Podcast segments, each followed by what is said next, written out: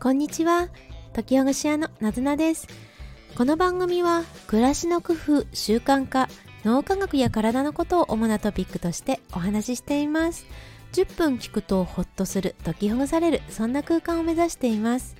皆さんが工夫なさっていること感想などコメントや TwitterX でお待ちしてます。はいおはようございます。こんにちは。1月27日土曜日の朝ですね。皆さんいかがお過ごしでしょうか？今日はお休みでしょうか？それとも仕事で出勤ですか？あるいは勉強勤めてますか？それとも受験勉強だという方もいらっしゃるでしょうか？はい。今日もそれぞれの朝昼晩を楽しんで暮らしていきましょう。はい。今日の本題なんですが今日は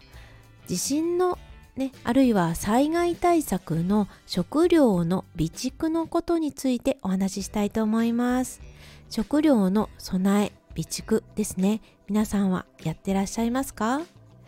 今年2024年の1月1日に能登半島地震が起こりまして、ご自身でも食料の備蓄しなきゃなと思った方も多いでしょうね。その地震から1ヶ月近くが経ち少し気持ちが薄れてきたということもあるかもしれませんがこの放送を聞いてくださったらこれを契機に食料の備えができているかどうかということをチェックしてみてください。あるいはチャレンジしてみてください。はい。で、えー、食料の備蓄なんですが今日お話しするのは大きな会社とか組織とかではなくって個々人の住んでいらっしゃる自宅での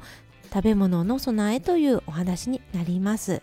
はい、でよくね話にこういう時にどうするといいかってなってくるとローリングストック方式と呼ばれるものが一番いいんじゃないかというふうに言われています。ただこのローリングストック方式ってちょっと難しかったりするんですよね。慣れるまでが必要で習慣化ということにも関係してきます。そうなんです。じゃあ、ローリングストック方式、ご存知の方もいらっしゃると思いますが、改めて何かということを言うと、食べ物をいつもより多めに持っておいて、古くなった食べ物から使い、そして食べたものは補充をする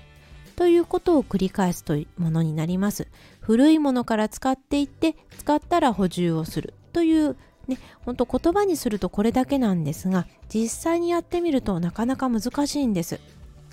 まずそもそもローリングストック方式以前にご自身の通常生活の中で食べ物をうまく管理できてますか？食べ物食材ですね。食材をうまく管理できてるでしょうか？まずできてるっていう方であればローリングストック方式もやりやすいと思いますしね、あのうまくスムーズにできるかと思います。まずそのいつもの生活の中で食べ物の管理が結構できているよっていう方はいいんですができてないよという方はまず毎日の食べ物の管理っていうことをどんな風にしていったらいいのかというところからしてもらえるといいかと思います。ね、ちょっとあの今日の本題とは離れてしまうんですけれど食べ物の管理ということで言うとまず同じものは同じ場所に置くで冷蔵庫の中であればそれをエリア分けするそして、えーね、古いものを前に置いて新しいものは後ろに置くとかあの一目見て分かるようにするっていうようなことが大事かなっていうふうに思います。で、まあ、その上でじゃあその日常の食べ物の管理はあるとある程度できたよという方であればそれが今度はローリングストック方式は少し多めに持ってでこれは大体の保存期間がちょっと長めのものになるのでレトルト食品のように半年から1年以上持つようなものを想定しています。これを少し多めに持ってで、えー、食料庫パントリーと言われるとこですね。食料庫のところに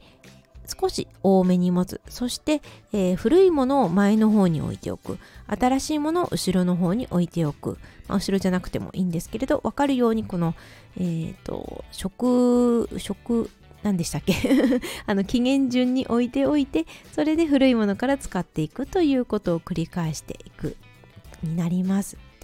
でこれがちょっと難しいっていう風になってきた場合にはねあの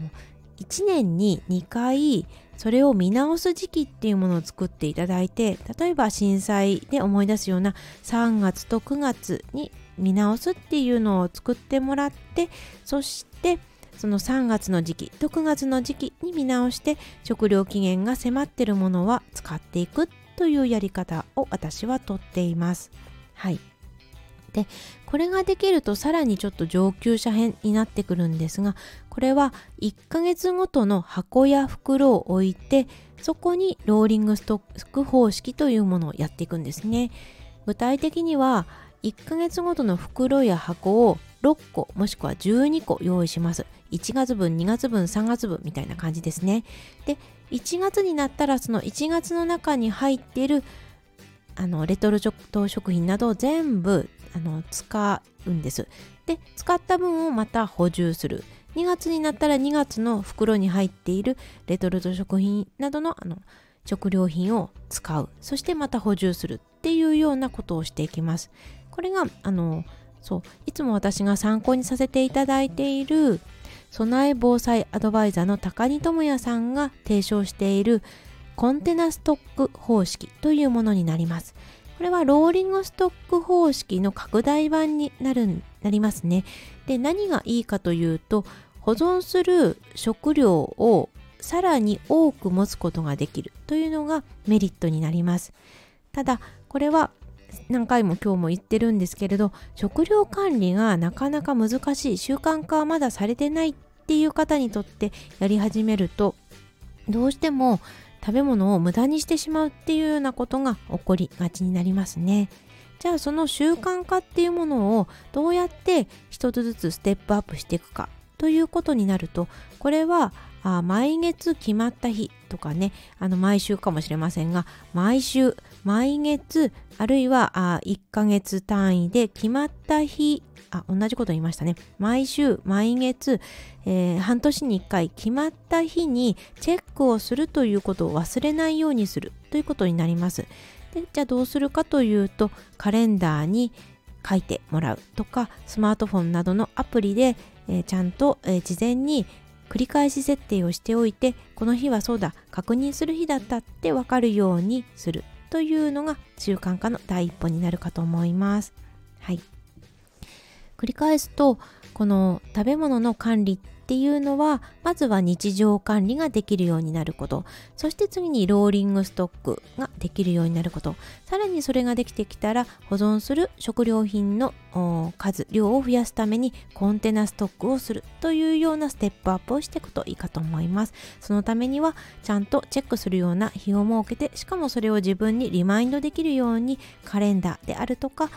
スマートフォンのアプリケーション予定アプリなどを使うということにしてみてください。はい。で、今までね、聞いてきていただいて、いやいや、そんなとてもできないよ。いや、そういう管理が本当苦手なんだよ。という方は、他に方法があります。ありますが、これはお金がかかります。それは、25年間の長期保存ができる食べ物を買っちゃうっていう方式ですね。これサバイバルフーズ、サバイバルフーズというブランドなのですが、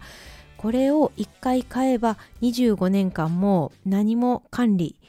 見直ししなくて済むんでこれを買っちゃうっていうのも一つの手だと思います。ただしこれちょっとあの高いんですね。高価なのです。ですのでお金はかけられるけれど管理はもうしたくないという方はサバイバルフーズであるとか、まあ、それ以外にも長期保管できるような食べ物をもう一気にドカンと買っちゃうっていうのもありだと思います。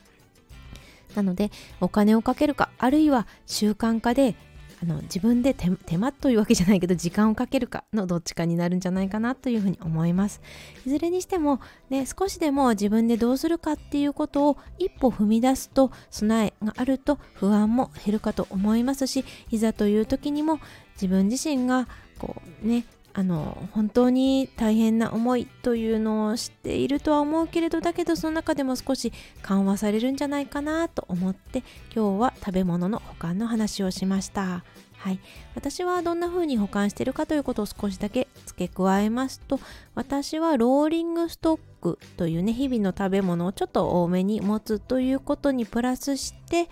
コンテナストックという1ヶ月単位でのレトルト食品を入れ替えするというやり方をしています。じゃあそのためにどうするかっていうとあのリマインドメールだったりリマインドのポップアップということをスマートフォンのアプリケーションを使ってやっています、まあ、つまり今日言ったことですね。